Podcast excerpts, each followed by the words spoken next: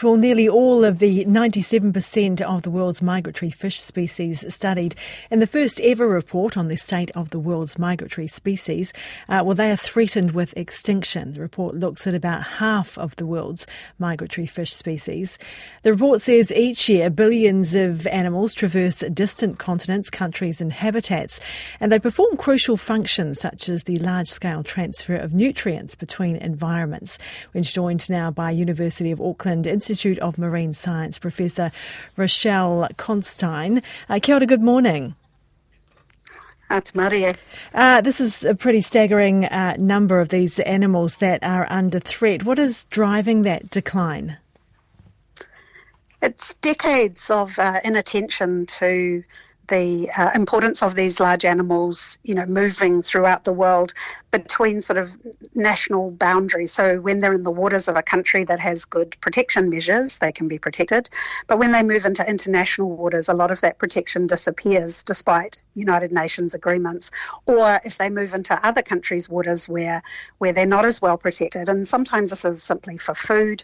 People need to, you know, they don't have such great food security or poverty levels, and so they'll catch a lot of these big animals. And historically, humans have always hunted the big animals. I think the whales are the, the best example of, of that. Mm. Why are migratory animals so important?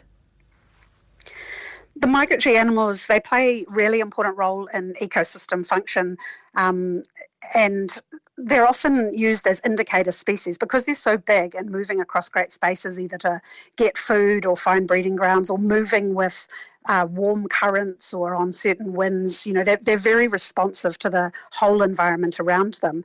And also they're very visible. So as humans, we, we see them. We often really treasure them. They're, they're animals that are important to almost all nationalities, often for cultural reasons, but sometimes for food reasons. But what we know, and this, this I think was highlighted um, around a lot of the coral reefs. When a lot of the sharks were killed around the coral reefs, the coral reef overall health was poorer. So healthy coral reefs have large sharks.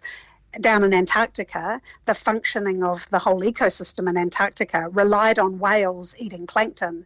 And then when they pooped in the water, it provided nutrients back to the system that then meant that the system was productive. So the loss of over 2 million whales meant that that system stopped functioning. And it's only often in hindsight that we know this, you know, and that's one of the big problems. Same with seabirds. The nutrients that seabirds get fish at sea and they come on land and they, they nest and they poop on land. And those nutrients then nourish the soil on land and in those sort of near shore, sort of rocky ecosystems. So big animals are really important. Mm. Thank you very much for your analysis on that. That was uh, Rochelle Constantine from the University of Auckland.